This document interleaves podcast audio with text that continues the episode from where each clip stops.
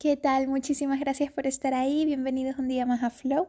Hoy les quiero hablar sobre algo que a mí todavía me cuesta. Cuando estás en estos momentos donde estás tomando como decisiones muy, muy, muy importantes en tu vida, em, no sé si también les pasa, pero yo una vez que ya tomo la decisión, en vez de soltar y simplemente ya confiar en que todo va a salir espectacular, como que me quedo apegada a esos pensamientos y me quedo dándole vueltas y en la cabeza y rumiando una y otra vez si habré tomado la mejor decisión o si hay, había otras alternativas o si todavía me puedo arrepentir, no sé, cosas así, ¿no? En especial cuando son decisiones como muy grandes o más complicadas.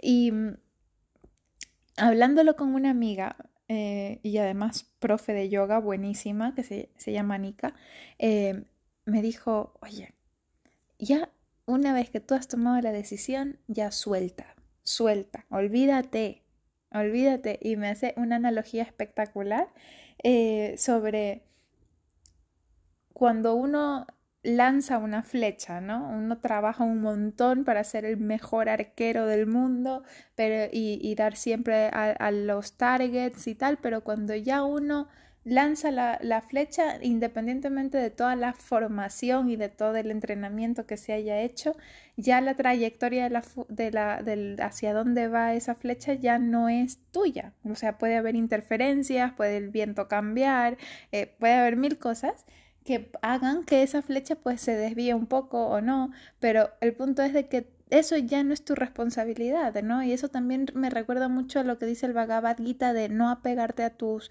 a los resultados de tus acciones. Simplemente acciona y ya. Y lo que tenga que pasar, lo que tenga que venir o no, pues ya no depende de ti.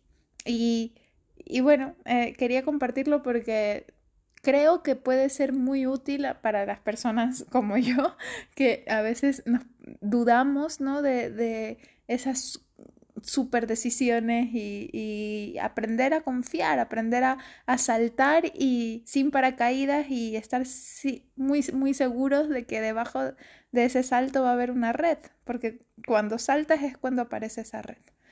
Así que nada, ese ha sido el capítulo de hoy, espero que, que les sirva y yo creo que podría decir que es el primer podcast que grabo donde todavía no tengo tan interiorizada la lección pero estoy en ello y, y, bueno, voy a, voy a intentar ya deshago, o sea, ya olvidarme por completo y, y confiar en que la vida te sostiene y me sostiene y que vamos a hacerlo fenomenal y que va a salir todo perfecto. pues nada, un besito enorme.